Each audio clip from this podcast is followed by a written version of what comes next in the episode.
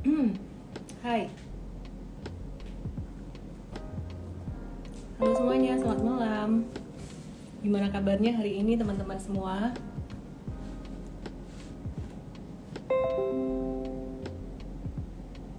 Dari mana aja teman-teman? Ada Claudia, ada Andi, ada Dan Ruby, ada Gary, dan teman-teman yang lain. Halo, sehat-sehat semuanya? Halo Chandra, halo John, halo Haryono. How are you everyone? Gimana sahamnya hari ini? Untung atau rugi, merah atau hijau? Hai, sambil nunggu teman-teman yang lain bergabung ya. Malam Miss, baru hari ini Porto Blue Chip bisa hijau. Apa tuh? Sama apa tuh? Ada penyebabnya nih. Ada ada penyebabnya nih blue chip bakalan bisa hijau tuh ada penyebabnya. Apa coba? Tunggu ya, ntar kita akan bahas.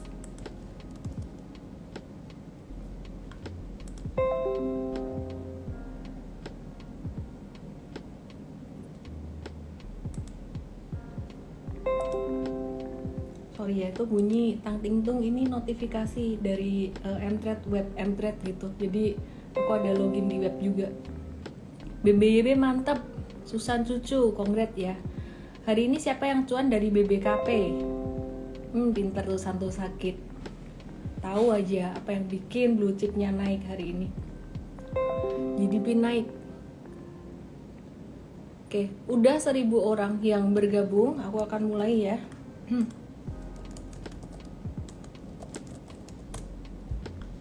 udah seribu orang yang bergabung aku akan mulai teman-teman sementara aku matiin komennya dulu supaya aku bisa fokus karena kadang-kadang aku bisa bisa salah fokus gitu sama komen-komennya ya jadi teman-teman aku start dari IHSG uh, eh, IHSG hari ini ditutup hijau dan confirm breakout dan ini bagus banget sebenarnya ya ini bagus banget ya uh, eh, IHSG-nya hari ini naik 0,75%. Artinya apa? Kalau teman-teman bisa lihat di sini, aku mau share screen. Aku mau share layar aku di sini. Hmm. Nah, mungkin besok di morning briefing MTrade ini akan lebih kelihatan lagi nih. Nah ini udah keluar dari masa sideways panjangnya. Tahu nggak teman-teman artinya sideways panjang di sini gimana? Kalau teman-teman perhatikan, ini angka 6120 dan 6140 susah banget ditembus. Ini sempat 1, 2, 3, 4, 5, 6, 7, 7 kali, bahkan 8 kali nggak bisa ditembus. Jadi kemarin dan hari ini tuh breakout, eh, ini benar-benar satu hal yang sangat bagus sekali.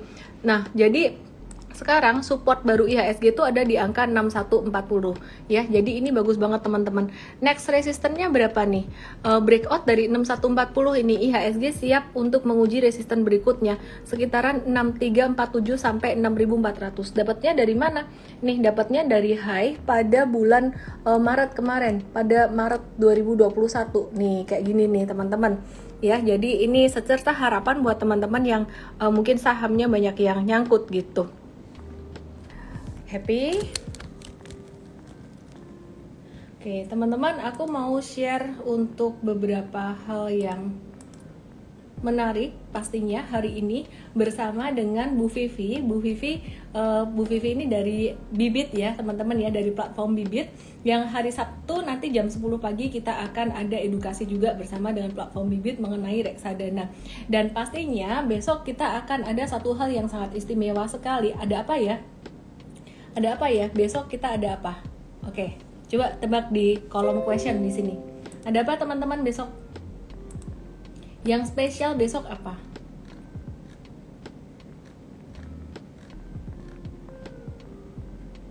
Apa coba? Bukan BBKP bukan keras. Besok yang istimewa bukan itu. IHSG ada gap bukan. Nah itu dia buka lapak IPO besok ya. Jadi what to expect sih ketika buka lapak IPO akan kita bahas hari ini ya. Jadi nanti uh, setelah saya bahas sentimen global nasional dan juga bahas saham-saham yang lainnya, kita akan ngobrol dengan Bu Vivi. Kita akan oprekin reksadana apa sih yang mereka beli buka lapak dalam jumlah yang besar. Ya bahkan masuk dalam salah satu portfolio terbesarnya Kemudian setelah itu saya akan ngobrol dengan Coach Andre Benas, Chief of Equity Research Officer M-Trade, menjawab pertanyaan teman-teman yang galau tentang saham Bukalapak. Pertanyaan pertama adalah beli nggak sih? Valuasinya kemahalan nggak? Kayaknya valuasinya kemahalan deh. Padahal perusahaannya belum untung gitu. Gimana sih cara menilai valuasi Bukalapak?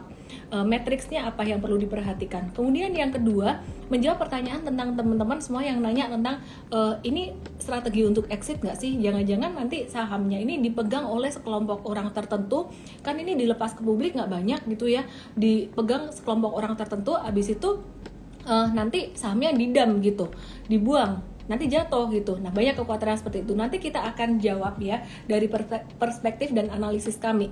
Kemudian yang ketiga, yang ketiga adalah ya, jadi yang ketiga uh, rambutnya ribet apa sih? Jangan komen rambut lah. Ini bikin komen komennya bikin gak fokus. Aku matiin deh.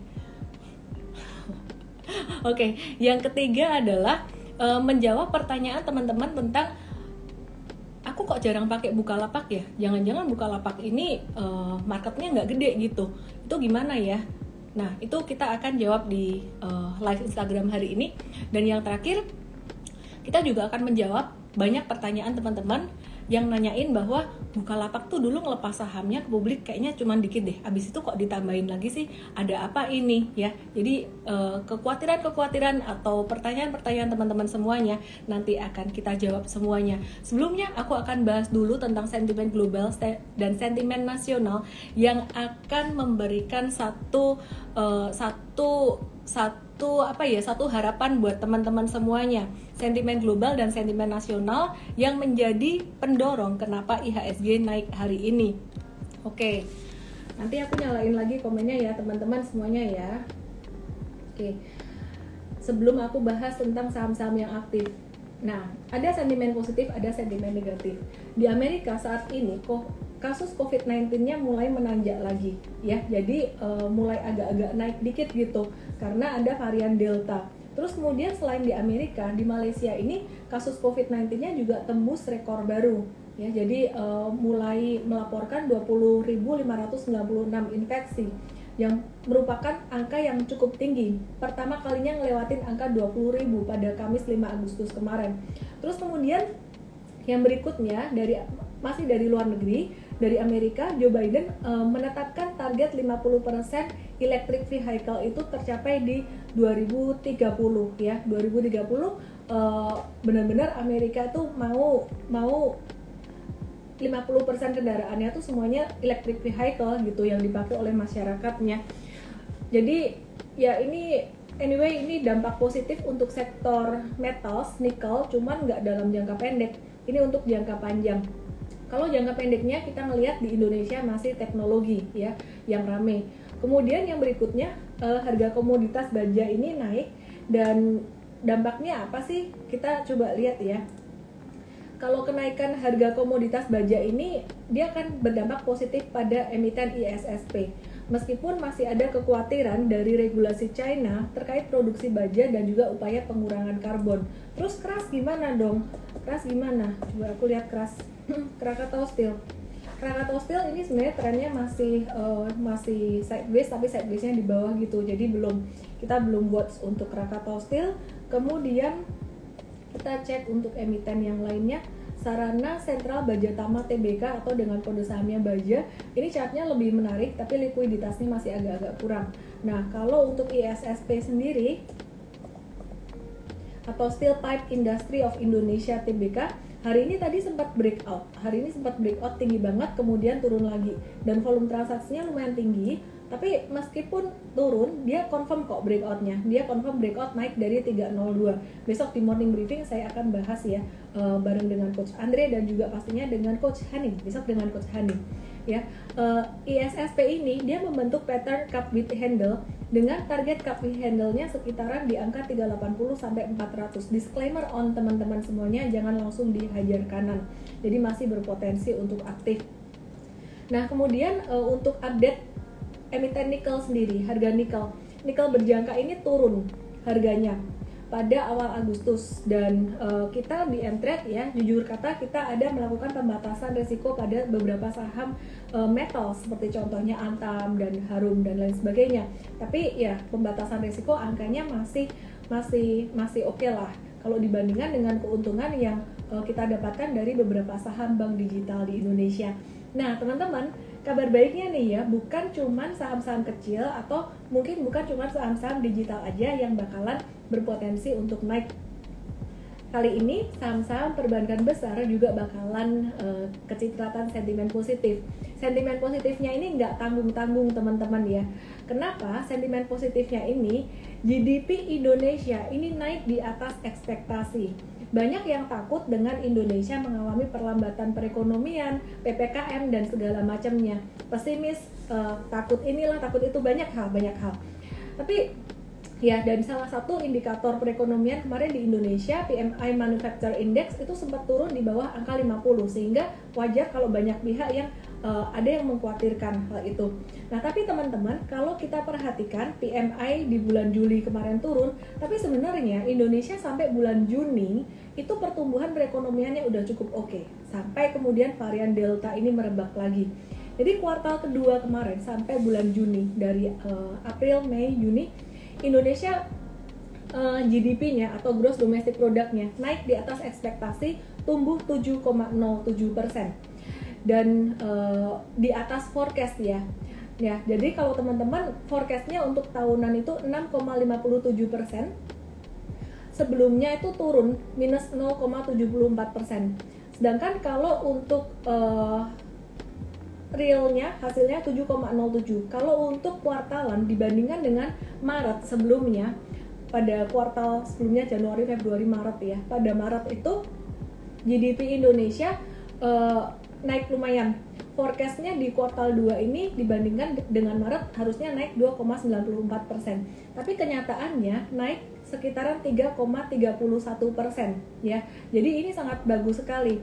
Sebelumnya, previous pada bulan Maret dibandingkan dengan kuartal sebelumnya itu Indonesia minus 0,96 persen. Hal ini artinya apa? Hal ini artinya menunjukkan pertumbuhan yang positif di bulan April Mei dan Juni dan ini artinya Indonesia udah fix keluar dari judul resesi.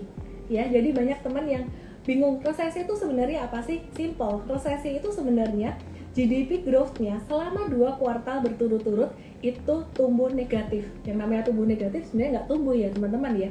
Jadi uh, pada bulan ini pada bulan Juni pada bulan Juni kemarin tumbuh positif itu untuk yang pertama kalinya setelah beberapa kali beberapa kuartal itu negatif gitu pertumbuhannya negatif. Jadi ini sangat bagus sekali dan dampaknya apa? Dampaknya yang pertama dirasakan pastinya adalah pada saham-saham perbankan dulu. Kenapa? Karena ekspektasi untuk uh, permintaan kredit itu bakalan naik ya. Oke terus kemudian ada lagi yang menarik nih uh, konsumsi rumah tangga di kuartal 2 2021 uh, kuartal 2 tuh berarti bulan Juni. Ini tumbuh lebih baik dibandingkan sebelum pandemi gitu. Ya, jadi tumbuh di level 5,93 persen bahkan lebih baik dibandingkan sebelum pandemi COVID-19 pada tahun 2019. Ini merupakan satu pencapaian yang sangat sangat bagus sekali. Kenapa? Karena meskipun masih pandemi, Indonesia berhasil menguat. Pertanyaannya adalah, oke, okay, Indonesia bisa menguat perekonomiannya secara GDP dan konsumsi rumah tangganya pada uh, bulan Juni 2021 April Mei Juni April Mei Juni bagus. Pertanyaannya kuartal ketiga apakah Indonesia akan mengalami pertumbuhan yang positif atau enggak? Kuartal ketiga itu berarti bulan Juli Agustus dan September di mana Indonesia mulai mengalami PPKM lagi pada bulan Juli dan Agustus ini teman-teman nggak usah terlalu banyak dipikir nggak usah terlalu banyak dipikir ya. Nah kalau misalkan nanti uh, perekonomian mulai kondisi sudah mulai membaik ppkm sudah mulai uh, membaik juga udah mulai dibuka di bulan September nanti pasti growthnya juga akan lumayan. Meskipun mungkin tidak akan setinggi di kuartal 2 yang penting Indonesia udah nggak ada judulnya resesi lagi lah ya. Jadi growthnya udah sempat positif sekali. Oke besok rame listing Bukalapak ya, listing Bukalapak. Aku akan bahas Bukalapak ini bareng dengan narsum aku uh, Ibu Vivi. Ibu Vivi ini dari aplikasi Bibit ya, sebentar ya. Aku akan coba invite beliau Vivi Handoyoli Beliau adalah Head of Financial Education of Bibit dan kita sangat senang sekali bisa berkolaborasi dengan bibit.id. Teman-teman, kalau teman-teman mau tahu bibit.id adalah aplikasi untuk teman-teman bisa belanja reksadana secara praktis. Aku akan invite Bu Vivi dan pastinya juga Coach Andre Benas, Chief of Equity Research Officer dan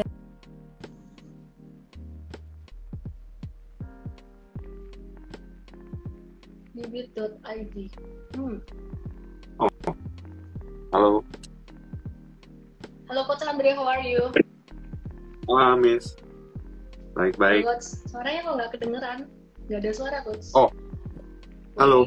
Coba. Halo. Halo. Udah. Cek, cek. Suara kedengeran nggak nih? Halo. Kedengeran. Kok kecil banget ya? Something wrong with me. Ke sini, pantesan nggak kedengeran. Sorry ya. My bad. Oke. Halo? Ya, halo, Miss. Vivi Kedengeran. Oke oke oke. Ya Ya. ya sekarang kedengeran deh buat aku. Nah ini ternyata eh, aku langsung panggil aja Vivi dan Andre gitu ya. Panggil aku Ellen juga deh gitu. Jadi nggak usah lupa biar santai. Vivi dan Andre ini ternyata berteman. Sebelumnya thank you ya Vivi udah eh, mau kasih insight bersama kita di eh, Instagram live saya dan juga hari Sabtu nanti kita akan ada sharing tentang strategi investasi mengelola portfolio di reksadana dan juga di saham bersama dengan Vivi Handoyoli bersama saya dan juga pastinya bersama Coach Andre Benas. Oke, kita mau ngobrolin yang yang hot banget malam hari ini. Ngobrolin tentang Bukalapak nih, ya. Mungkin dari Coach Andre dulu atau eh, Vivi dulu nih yang mau cerita. Pastinya kaitannya dengan reksadana. Tadi aku sempat ngintip-ngintip ada dapat satu news bahwa ada satu eh, reksadana, mungkin beberapa reksadana yang ternyata portofolio kelolaannya tuh salah satunya paling gede tuh Bukalapak gitu. Oke, silahkan Vivi dan juga Andri.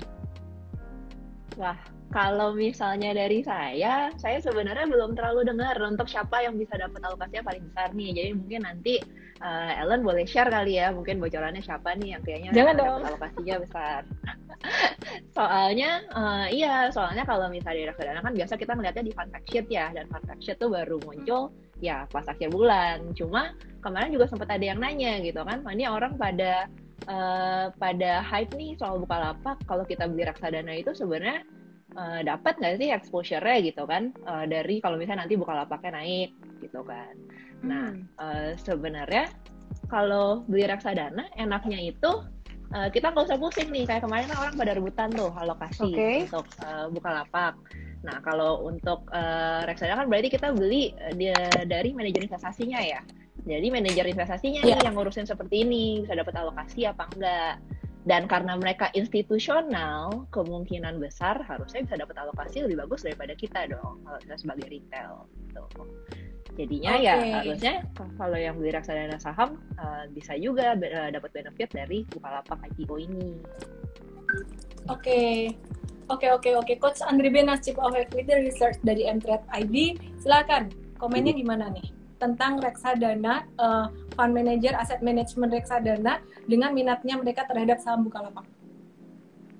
Kalau dari pengalaman saya atau menurut saya sih sebenarnya pasti dari setiap fund yang mungkin nanti ada di bibit juga ya. Jadi eh, basically sih dari pengalaman kerja di Selsat sih kalau kebanyakan fund itu kan memang biasanya indexing ya. Jadi eh, tentu saja market cap si Bukalapak ini kan ya besar ya 8 billion dollar ya. Jadi udah otomatis semua reksadana yang mungkin equity fund, ada yang 100% equity, kemudian juga mungkin yang balance fund juga otomatis dia harus beli si Bukalapak gitu. Kalau enggak, kalau dia nggak beli Bukalapak, nanti indeksnya lari, eh, fund mereka akan ketinggalan dibandingin dengan yang lain gitu. Jadi eh, menurut saya one of the reason kenapa eh, Bukalapak hype juga karena kita kita tahu di Indonesia ada berapa perusahaan manajer investasi ya mungkin eh, Vivi lebih tahu gitu eh, berapa banyak sih manajer investasi di Indonesia.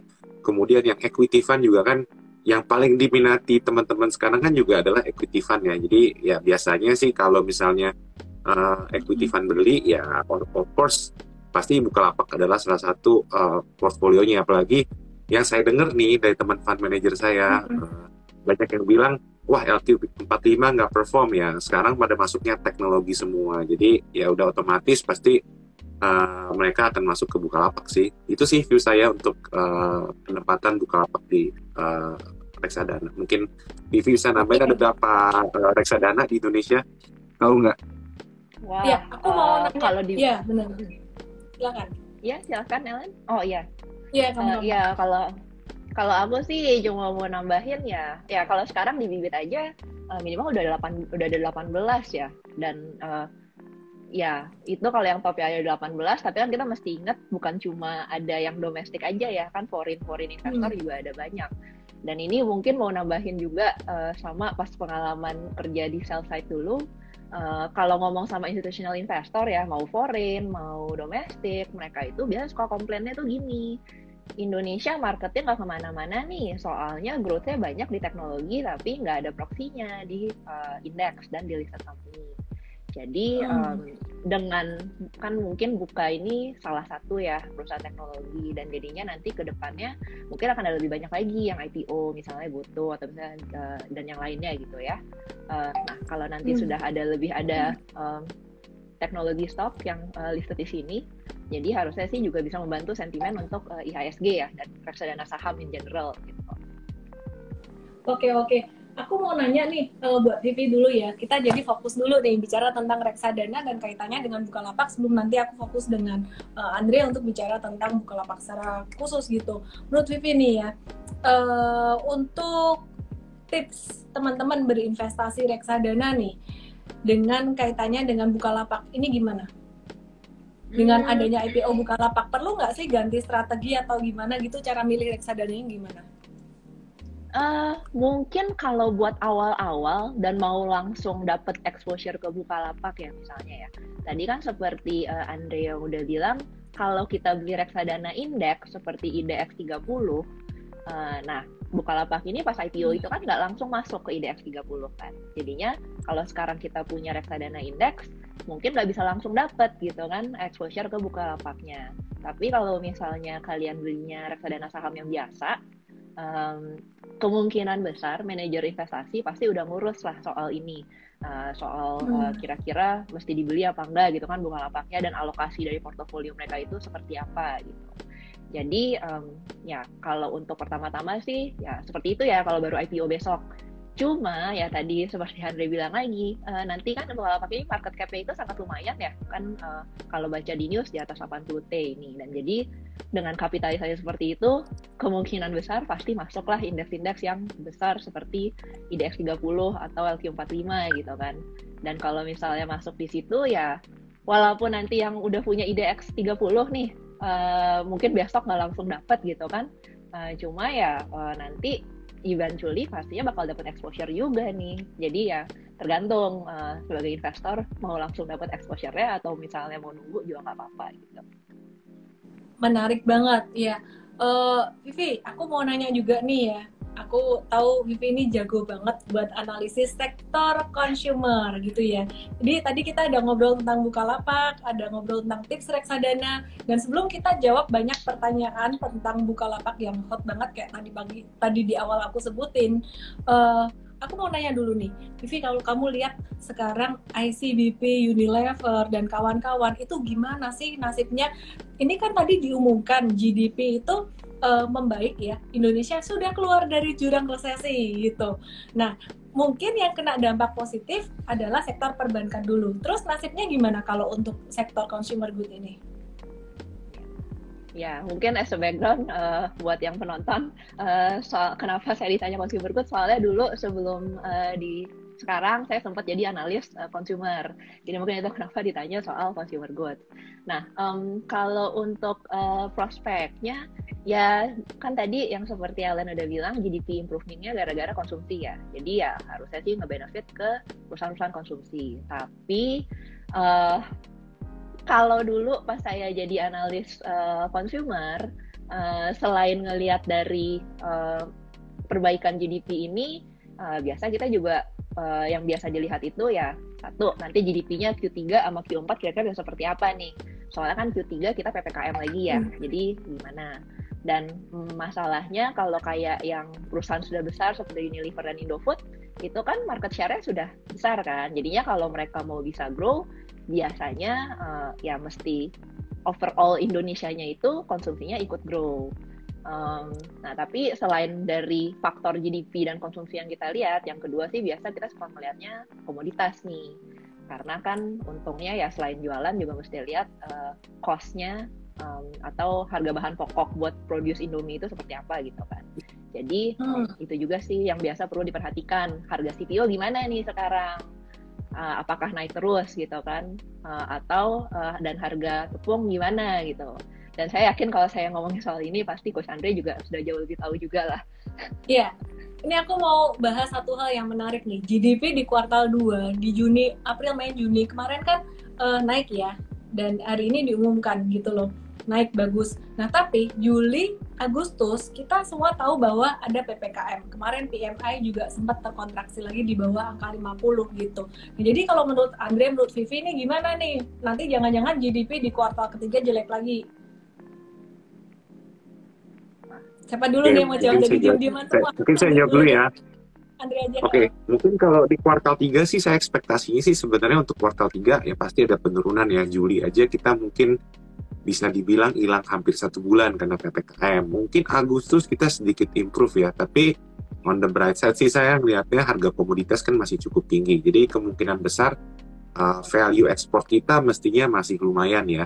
Uh, mungkin yang banyak kena hajar sih sebenarnya di konsumsi sih saya lihat mungkin di uh, Juli atau Agustus tapi saya rasa Agustus sudah mulai meningkat mungkin Juli sedikit parah tapi uh, saya lihat sih sebenarnya di uh, kalau dibandingin dengan tahun lalu sih angka kita pasti akan jauh lebih bagus ya jadi saya nggak gitu khawatir ya apalagi ngeliat angka di second quarter ini ternyata plus 7% jadi menurut saya is uh, positif ya uh, buat Indonesia jadi saya rasa bahwa ya kayaknya uh, loan growth kita uh, mestinya bisa balik di kuartal 3 sih.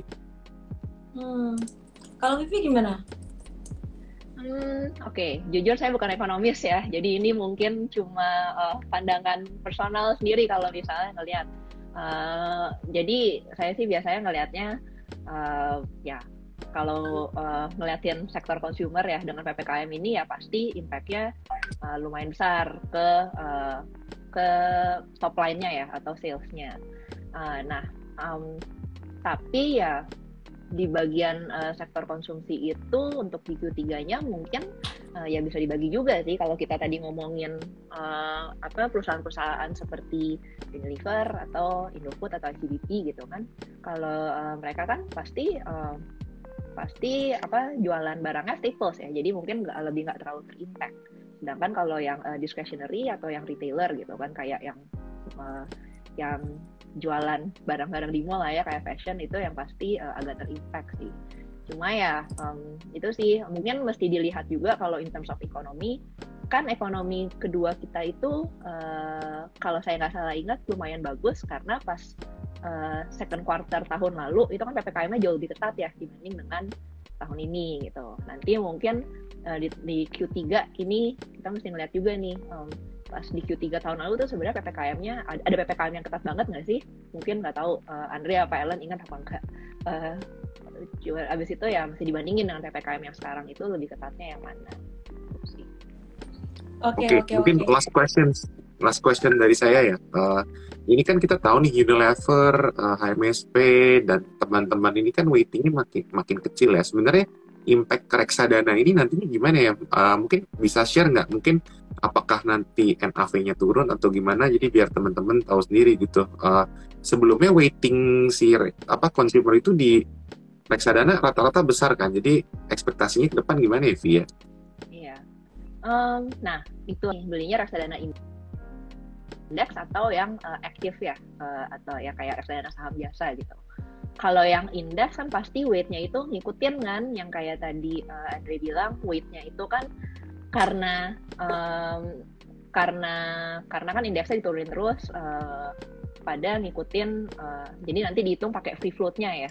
Jadi uh, jadi kalau yang dulu pakai market cap sekarang pakai free float jadinya uh, weightingnya consumer itu uh, agak turun. Nah sebenarnya kalau dari reksadana enaknya itu ya itu deh uh, yaitu manajer investasinya udah udah mengantisipasi kan yang seperti ini kan. Begitu dia ngelihat uh, indeksnya udah mulai turun dan dia pikir kalau indeksnya turun uh, sorry kalau weightingnya turun kan mungkin sentimen ke consumer uh, jadi kurang bagus kan seperti yang uh, tadi saham-saham Andre bilang.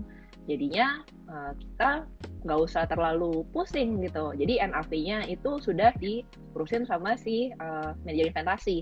Jadi kemungkinan nggak mungkin kalau misalnya ngelihat saham saham Unilever atau in, uh, atau ICBP-nya turunnya itu parah gitu kan di IHSG mungkin merahnya itu ya merahnya mungkin bisa tinggi gitu kan uh, kemungkinan besar pasti yang di uh, reksadananya tidak akan semerah itu gitu. Oke, ini aku kasih selingan dikit ya. Aku kasih selingan dikit. Ini pada yang nanya pertanyaannya nggak nyambung nih kita ngomong apa ditanya apa. Semua tuh pada galau dengan saham-saham bank digital gitu. Digital atau yang tidak digital pokoknya yang naik aja deh. Jadi beberapa hari ini teman-teman kita tahu dong BBYB itu menolak turun hampir tiap hari ARA, ARA ya. Dan hari ini pun tadi juga uh, sempat naik ARA lagi gitu. Terus kemudian setelah itu menyusul BABP. BABP itu dia agak-agak slowing down, agak-agak uh, agak stagnan dikit, tapi perkiraan aku masih bisa lanjut naik gitu.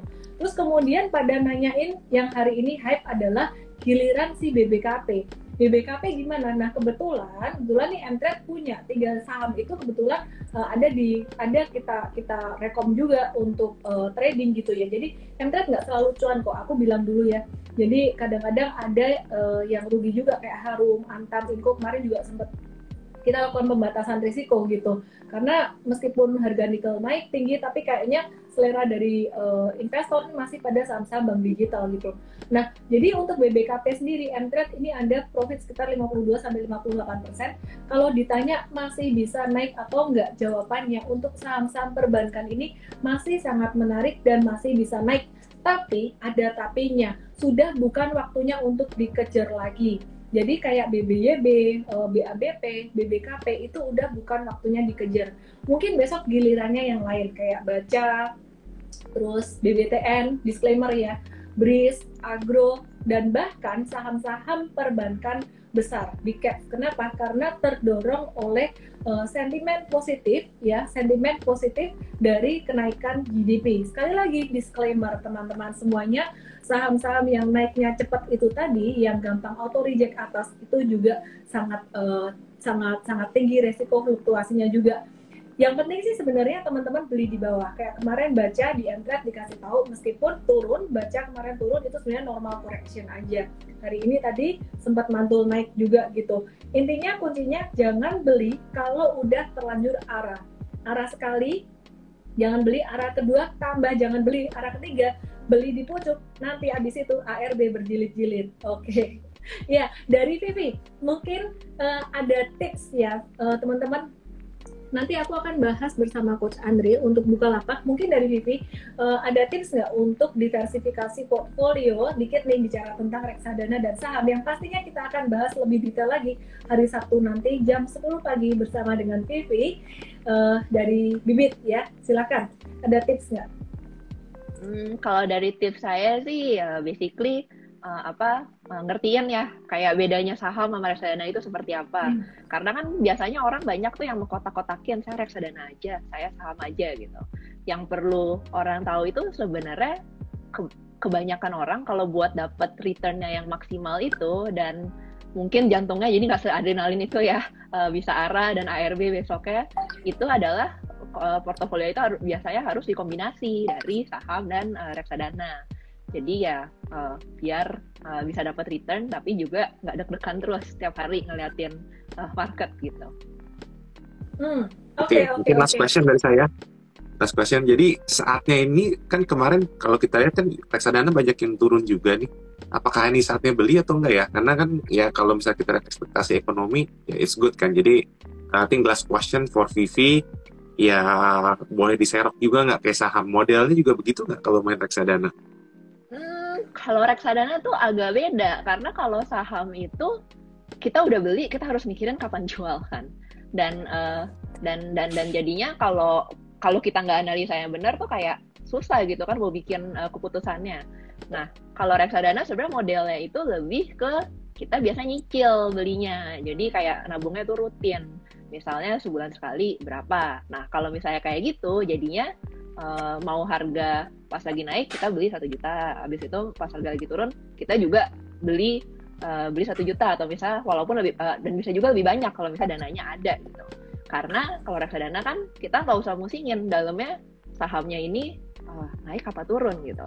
Selama kita pilih manajer investasi yang bagus udah dipikirin gitu kan sama mereka apakah harus beli saham-saham yang tadi uh, Ellen uh, ngomongin gitu kan atau uh, atau atau nah, atau yang lain gitu.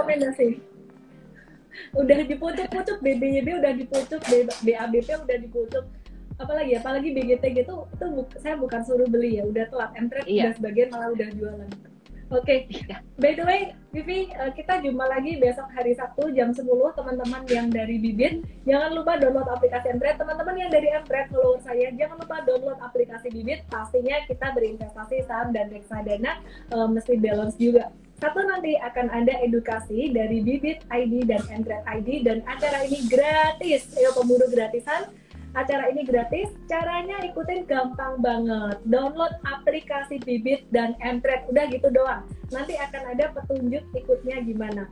Kalau di Entret sih ada di banner, di situ tinggal diklik ya. Dan ada uh, notifikasi juga nanti. Nanti di Bibit pastinya akan ada informasinya juga.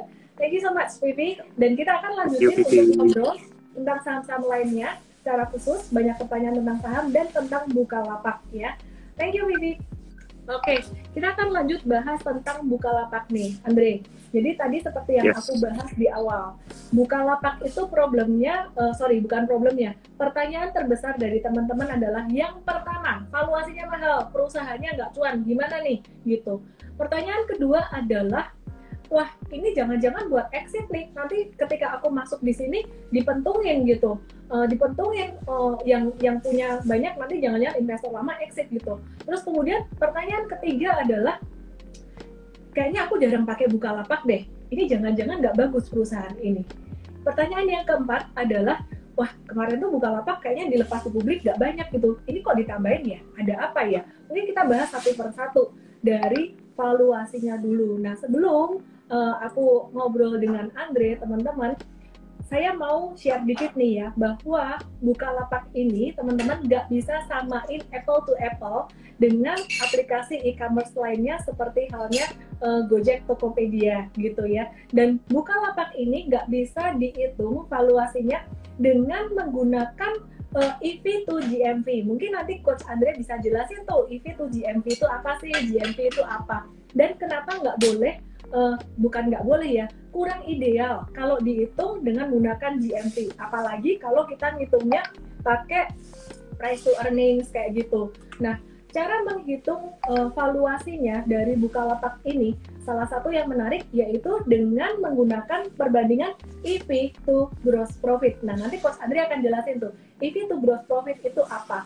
Nah, kalau kita bandingkan dengan peers-nya yang lain, seperti contohnya Shopify yang bisnis modelnya paling mirip, teman-teman kan pikirnya Bukalapak ini e-commerce ya. Padahal sebenarnya Bukalapak ini yang paling dipentingin banget fokusnya adalah mitra Bukalapak itu sendiri, bukan sekedar jualan kayak di Tokopedia kayak gitu.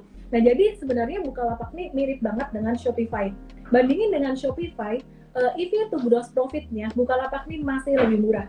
Dibandingin dengan Steel Limited, Bukalapak ini juga jauh lebih murah chartnya di sini kita juga lihat uh, kita juga share teman-teman di sini risetnya. Bisa dibaca di aplikasi Entret dan artikel riset tentang Bukalapak ini gratis. Boleh langsung di download Coach Andre jadi kalau nggak boleh ngelihat dari EV to GMV nggak ngelihat dari PE to ratio nggak ngelihat dari PBV kalau kita ngelihatnya valuasi Bukalapak ini dari EV to gross profit ini sebenarnya apa sih yang dimaksud dengan EV itu gross profit? Kemudian EV itu GMV itu apa? Teman-teman di sini mungkin masih awam, EV itu apa aja mungkin teman-teman nggak tahu.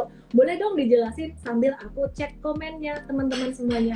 Silakan Bu. Oke, jadi sebenarnya bukannya nggak nggak boleh pakai EV itu GMV ya. Kalau teman-teman mau value EV itu GMV sih fair-fair aja. Jadi menurut saya valuasi itu sebenarnya bukan ilmu pasti. Apalagi di tech stock kayak gini, valuasi itu lebih gimana sih cara perspektif kita ngeliat valuasi itu untuk lebih make sense ya. Jadi nggak ada aturan bakunya gitu kayak, oh lu harus pakai ini atau pakai itu, nggak ada. Nah, untuk EV sendiri itu sebenarnya uh, bisa dibilang kayak market cap ya. Jadi EV itu singkatan dari enterprise value. Rumusnya adalah market cap ditambah utangnya dikurangin cash yang dimiliki oleh company. Nah, jadi kalau mungkin kalau kita ngomongin lapak ya market cap-nya udah udah kurang lebih kan 8 billion. Kita mesti lihat lagi utangnya ada berapa, kemudian dikurangin cash on hand. Nah, itu semua data ada di prospektus. Nah, kita sendiri pun di MTED juga udah tulis ya. Jadi nanti kita teman teman-teman bisa lihat juga. Nah, kalau kenapa EV to GMV sebenarnya agak kurang bagus? Mungkin bukan kurang bagus ya, kurang pas gitu karena kalau dari Bukalapak sendiri sebenarnya mereka nggak nggak terlalu ngitung GMV karena uh, GMV bisa dihitung betul. GMV itu sih? GMV itu kesingkatan dari gross merchandise value gitu. Jadi uh, nilai value yang didapat dari uh, marketplace. Jadi kalau teman-teman nih ke Bukalapak uh, misalnya teman-teman pilih barang-barang uh, teman-teman masukin itu ke cart nah itu dihitung sebagai GMV Nah, jadi si Bukalapak itu nggak mau ngitung itu uh, sebagai GMV. Jadi dia lebih mendingan pakai TPV atau uh, transaction process value atau ketika udah diklik gitu. Nah, jadi kalau misalnya teman-teman udah beli misalnya uh, anggapannya uh, uh, satu sepeda gitu, misalnya 10 juta, diklik. Nah, itu hitungannya TPV-nya 10 juta. Uh, kan kadang-kadang kalau kita dibuka lapak kita suka belanja tuh uh, uh, banyak gitu kayak misalnya kita beli, beli kaos uh, klik klik klik klik 10 add to cart nah itu hmm. sebenarnya dihitung GMV tapi kejadiannya kadang-kadang pas kita udah mau udah di udah udah pencet kartnya itu kan kadang-kadang kita lihat ah kayaknya kurang kurang suka nih kurang kita kurangin tiga uh, atau empat kaos nah itu sebenarnya disebut TPV makanya TPV itu sebenarnya secara valuasi itu lebih rendah biasanya 25% hmm. lebih rendah hmm. dibandingin dengan gross merchandise value gitu. Kalau di luar negeri kebanyakan orang udah beli ya udah nggak ganti-ganti. Tapi kalau di Indonesia kan banyak orang galau ya, terus masih suka-suka uh, ngeliat-ngeliat kayak oh barang mana yang benar dibeli. Jadi sebenarnya uh, kurang bagus gitu. Ya nggak kurang bagus sih, cuman uh, secara pencatatannya si Bukalapak itu lebih senang ngeliatin TPV. Nah kemudian kenapa kita benar, si benar, Bukalapak benar. ini? Ya, ini uh, kayaknya perlu slow down dikit nih. Perlu slow down dikit. Uh, satu okay, kita okay. kan bahas juga ya tentang Bukalapak ya. Tapi teman-teman di sini agak-agak bingung tuh. IP itu TPV TPV itu apa sih? GMV TPV itu, itu transaksi proses iya. TPV TPV tadi itu udah transaction process value saya udah bilang transaction process hmm. value jadi kalau misalnya teman-teman udah bayar nah itu sebutnya TPV hmm. kalau gross hmm. merchandise itu masih yang di uh, uh, sebelum card itu jadi yang di, yang di, yang diproses yang dihitung sebagai valuasi nah kemudian ada satu lagi EV per gross profit jadi uh, gross profit itu teman-teman tahu kan laba bruto hmm. jadi udah dikurangin uh, apa biaya-biaya ketemulah laba bruto Nah, jadi kalau kita lihat EV per laba bruto, EV per laba brutonya Bukalapak itu sebenarnya masih di 52 kali. Uh, mirip-mirip sama Mercando Libre itu di Argentina 48 kali. Eh? Itu, Pierce-nya Mercando Pierce-nya Mercando Libre 48 kali. Uh, kemudian Shopify Shopify 86 kali. Jadi uh, kalau kita lihat kan sebenarnya kayak Mercando Libre ini kan di Argentina ya, negara emerging market juga. Jadi sebenarnya ya valuasinya mungkin relatif lebih mirip gitu. Karena kalau kita lihat Amerika, sebenarnya Amerika udah mature, jadi agak susah gitu. Tapi baik lagi Indonesia itu uh, ekspektasi growth-nya besar ya, jadi mestinya ke depannya lebih bagus lah. Itu teman-teman ya, uh, satu lagi sih si limited, si limited ini uh, dia punya EV to gross profitnya itu hampir 300%. Jadi sebenarnya kita mencoba untuk membandingkan valuasi Bukalapak dengan peersnya, dengan kompetitornya. Jadi teman-teman yang demen banget ngecekin valuasi, aku bisa ngomong bahwa sebenarnya Bukalapak ini bukan saham untuk value investing, ya.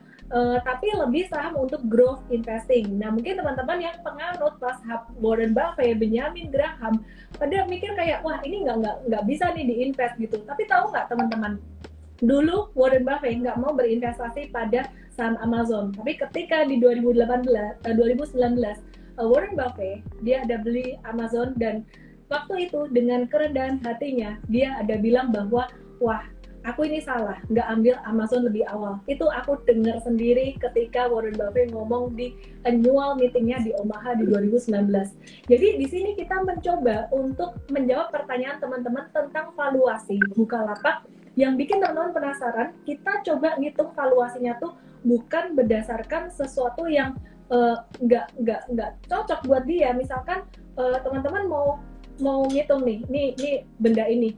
Cara ukur beratnya gimana?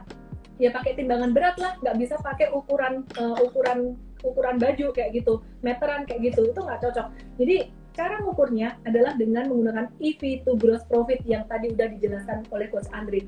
Kalau kamu mumet, apa itu EV to gross profit, EV, EV to G, apa GMP dan EV, bah, EV to TPV, teman-teman langsung aja download aplikasi Mtrade dan di situ kita udah naikin tulisan ini, kayaknya malam ini naik deh, lengkap di situ, oke okay ya? Kemudian yang berikutnya, pertanyaan kedua, kamu nggak pakai Bukalapak, itu bukan berarti Bukalapak nggak dipakai oleh banyak orang di Indonesia. Ya, jadi banyak yang nanya, wah aku nggak pakai Bukalapak nih, jangan-jangan Bukalapak ini nggak bagus. Oke, teman-teman, sebelumnya kita mau kasih disclaimer dulu ya. Kita bukan suruh kamu untuk all in hajar beli ini, enggak. Tetap kalau mau beli sahamnya besok harus sesuai dengan profil risiko teman-teman ya. Jadi sesuai dengan risiko that you can afford. Nah, bicara tentang kalau kamu nggak pakai Bukalapak, mungkin aja kamu bukan target marketnya si Bukalapak ini. Seperti halnya ketika uh, teman-teman di kota mungkin uh, punya akunnya, akun banknya, akun BCA gitu, dan nggak punya BRI mungkin. Tapi kalau teman-teman perhatikan uh, asisten rumah tangga atau siapa pun teman-teman uh, yang kenal di di agak-agak di pedesaan gitu ya mereka pasti punyanya BRI, mereka bukan punya BCA. Dan hal ini pula yang terjadi pada Bukalapak. Mungkin Coach Andre bisa menjelaskan lebih detailnya. Silakan Coach. Oke, okay, kalau dari uh, informasi yang di uh, prospektus sebenarnya kalau kita lihat kontribusi apa TPV dari uh, teman-teman di Indonesia itu kebanyakan 70% datangnya dari non tier 1 ya. Jadi bukan kayak kota-kota di Jakarta atau misalnya Bandung uh, Semarang, Surabaya, termasuk Solo mungkin ya. Jadi lebih ke kota-kota kecil. Dan sebenarnya target marketnya pun juga kebanyakan ini kan cowok, hobiis, elektronik. Kalau saya sih jujur saya juga pengguna Bukalapak walaupun di Jakarta karena saya hobi main sepeda. Jadinya menurut saya mencari barang hobi itu paling gampang di Bukalapak. Jadi it's a very niche market. Nah kalau kebetulan teman-teman nggak pernah pakai Bukalapak ya memang kebetulan bukan target marketnya gitu. Jadi uh, kita lihat sebenarnya ya bukan berarti Bukalapak itu nggak laku, tapi udah punya niche market sendiri sih.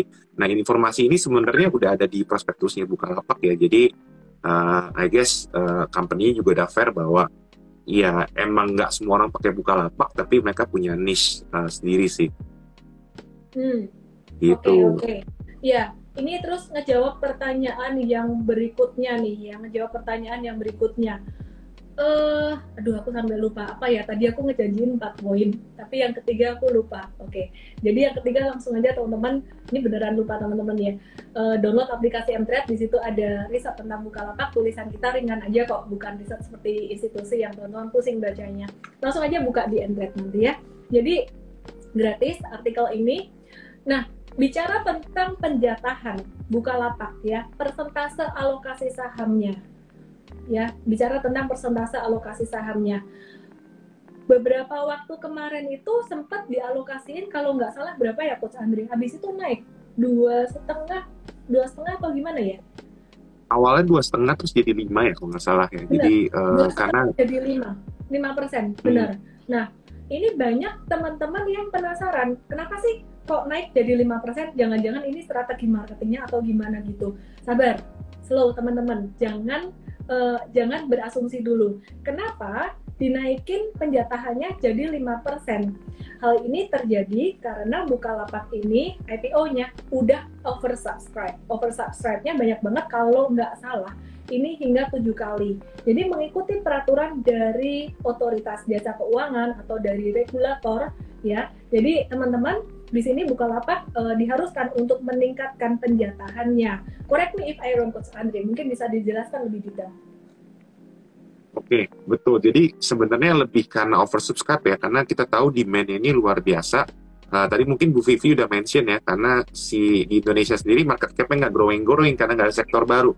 Nah, kebetulan mau ada IPO nih, buka lapak gitu. Jadi yang berebutan itu pertama sebenarnya masuknya adalah institutional investor gitu. Kalau kita lihat uh, institutional investor yang kebanyakan masuk itu adalah ya investor asing, uh, BPJS BPJS-nya negara-negara barat. Nah, jadinya itu oversubscribe gitu karena berantakan. Nah, di, dia dari uh, bursa sendiri bilang bahwa kalau misalnya oversubscribe mau nggak mau jatah penjatahan untuk retail ini juga harus naik. Makanya teman-teman yang kemarin ngebitnya itu agak sulit di uh, di apa yang agak sulit di pas di book building tiba-tiba dapat gitu. Jadi sebenarnya ya ini karena kebijakan dan ini memang sudah uh, sesu sudah dilaporkan juga sih oleh emiten di prospektus ya uh, untuk uh, penjatahan Bukalapak sendiri untuk ke retail. Hmm, oke okay, oke okay. itu tadi diingetin sama netizen tuh. Pertanyaan ketiga adalah jangan-jangan ini exit strategi nih. Jangan-jangan nanti udah retail masuk terus kemudian dibuang atau didump oleh investor-investor lama yang punya saham lebih banyak kayak gitu mungkin Coach Andri bisa jelasin nih bahwa sebenarnya nggak kayak gitu tuh. Kenapa? Karena investor-investor besar itu mereka justru di lock loh, di lock lama gitu. Oke, okay, okay. ini mungkin ya. Tadi ya. mungkin bisa dijelasin juga kali ya tentang IPO. Sorry, aku nambahin dikit sebelum Coach Andri jawab pertanyaan itu ya. IPO Bukalapak ini uh, ya kalau IPO Bukalapak ini ini juga menggunakan penjataan dengan sistem pooling teman-teman. Jadi tingginya minat membeli saham Bukalapak uh, bikin saham ini tuh oversubscribe hingga sorry empat kali, empat kali. Nah jadi uh, untuk poolingnya poolingnya sendiri itu oversubscribe 8,7 kali. Jadi untuk total ordernya buat semuanya including institution itu empat kali oversubscribe, tepatnya 47 4,7 kali. Tapi khusus untuk pooling oversubscribe-nya 8,7 kali gitu. Oke. Ya, Coach Andre mungkin bisa dijawab pertanyaan tentang jangan-jangan ini buat strategi exit investornya IPO Bukalapak nih, nanti jangan-jangan investornya keluar tentuin retail gitu. Gimana tuh?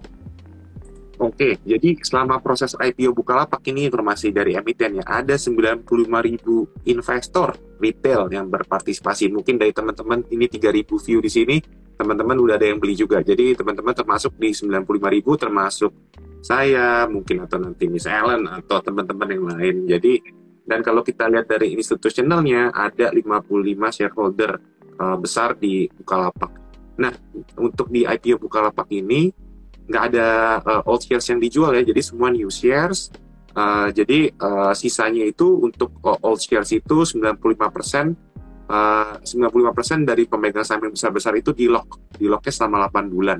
Itu termasuk employee atau apa karyawan, founder, CEO, termasuk MTech jadi ten tenang aja nggak usah, nggak usah khawatir pas hari pertama MTech jualan itu. Enggak enggak enggak karena di lock 8 bulan. Jadi uh, kalau ada omongan wah bakal dilempar bandar gitu atau dilempar yang punya ke market itu enggak karena emang udah ada peraturan bahwa selama 8 bulan nggak akan boleh uh, dijual Hmm, gitu. Mungkin aku ulang lagi dikit ya dari Coach Andre ya. Jadi selama proses IPO ini Bukalapak udah mencatatkan 95 ribu investor yang bergabung dalam pembelian sahamnya.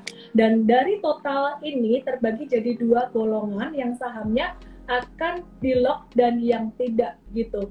Dari total 55 shareholder Bukalapak pun ada 33 yang secara resmi mengunci saham IPO Bukalapak selama 8 bulan. Wah, habis itu 8 bulan gimana ya? Saya rasa uh, nanti market yang akan menentukan lah ya. Jadi belum tentu kalau sahamnya sahamnya bagus masa iya investor besar akan lepas. Enggak gitu. Apalagi ini kapitalisasinya gede pembobotan di bursa juga cukup besar. Nah jadi yang di lock itu dua di antaranya seperti MTEK dan GIC gitu. Dan persentase totalnya yang di lock 95% aku ulang teman-teman. Yang di lock persentase totalnya 95% dan sisanya 5% enggak di lock. Jadi teman-teman yang trading yang investasi setidaknya teman-teman sampai 8 bulan ke depan itu boleh lega setelah 8 bulan saya percaya investor besar, uh, big investor mereka juga nggak akan meninggalkan Bukalapak ini karena kapitalisasinya di market lumayan gede. Ya, jadi akan sangat mempengaruhi pembobotan indeks gitu. Nah, jadi itu sih teman-teman dari uh, saya dan dari Coach Andre. Terus banyak juga yang nanya tentang MTech gimana nih? MTech tadi breakout habis itu habis itu uh, agak-agak turun lagi kalau dari saya sendiri, MTech hari ini tadi sebenarnya breakout dan turun lagi, candlenya tinggi, volume tinggi. Tapi volume tinggi itu naiknya banyak pas harga saham naik. Dan kemudian pas harga saham turun, itu juga volumenya kecil. Sehingga MTech pun masih bisa menjadi perhatian kita. Dan yang berikutnya, besok market gimana? Besok market gimana? perhatian orang pasti tertuju pada Bukalapak dan be very careful dengan saham-saham yang lainnya teman-teman mungkin agak-agak akan slow down dulu Nah, untuk perbankan masih ada sentimen positif yang didapatkan dari kenaikan GDP yang melampaui ekspektasi. GDP-nya masih oke. Okay. Oke, okay, saya akan kasih uh, giveaway sambil Coach Andrea akan kasih closing statement, kesimpulan dari semua yang kita udah bahas malam hari ini uh, jangan lupa teman-teman juga join Mtrade VIP karena hari Sabtu nanti jam 4 sore kita akan ada acara besar bareng dengan Raffi Ahmad dan Nagita Slavina yang sharing tentang pengalaman investasi mereka dan cerita tentang Digirans yang ada kaitannya juga dengan DMMX. Pastinya teman-teman penasaran juga dengan DMMX sehingga kita juga mengundang emiten itu untuk sharing lagi ya. Dan teman-teman cara daftar ke Mtrade VIP langsung aja klik URL di bio saya Oke, uh, pertanyaan saya adalah berapa persen saham Bukalapak yang dimiliki oleh investor yang di lock? Tadi aku ulang sampai dua kali. Sambil saya menunggu pemenangnya, hari ini saya lagi generous, saya akan pilih 10 pemenang dan silakan Coach Andre kasih kesimpulan dari semua yang kita bahas hari ini. Oke, untuk kesimpulannya jadi balik lagi, ini momentumnya pas banget ya. Uh, jadi hari ini GDP kita bagus, besok ini buka lapak IPO, market cap-nya 8 billion dollar. Jadi saya sih expect-nya pagi-pagi ini market kita bisa gap up ya. Uh, jadi karena uh, basically teman-teman lihat kalau market cap kita nambah 8 billion, kemudian ekonomi bagus, yang pasti jalan adalah perbankan. Gitu, perbankan Big Four kayak BNI, BRI, BCA, Mandiri udah lama nggak jalan. Tadi kita lihat marketnya udah uh, merespon positif, belum lagi besok ada tambahan buka lapak. Saya rasa kita besok dapat flow asing sih ya. Jadi uh, pasif pasifan yang yang cuma main kerjaannya auto trading, auto trading uh, ngelihat market naik biasanya mereka akan auto order juga sih. Jadi saya expect hmm. besok uh, pagi-pagi mungkin ada sentimen positif. Ad, apakah ada sell on news? Saya nggak tahu, tapi saya sih cukup positif ya melihat pertumbuhan ekonomi Indonesia. Jadi uh, kalau buat yang jangka menengah, ya happy happy aja ya, uh, hmm. karena menurut saya it's a good time for uh, investing and it's a good time for Indonesia uh, to have uh, a new name in the IDX. Oke, okay, aku pilih 10 pemenang teman-teman dan nanti aku akan kasih conclusion juga.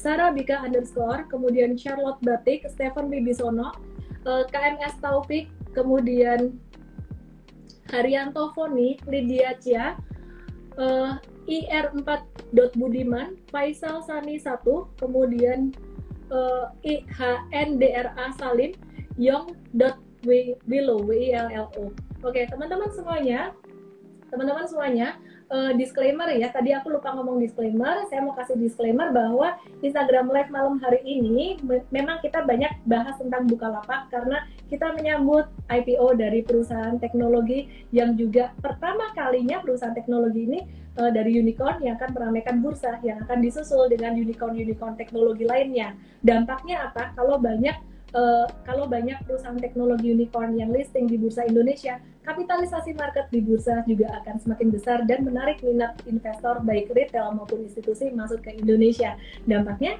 market kita akan semakin bagus. Nah, teman-teman, sekali lagi disclaimer, di sini bukan berarti ajakan untuk teman-teman hajar beli all in saham Bukalapak. Beli atau e, berinvestasilah di pasar saham ataupun di mana pun sesuai dengan resiko teman-teman yang bisa afford ya. Saya Ellen May dan Coach Andre Benas. Sampai jumpa besok pagi di Morning Briefing M-Trade. Jangan lupa join M-Trade VIP, klik link di bio saya. Dan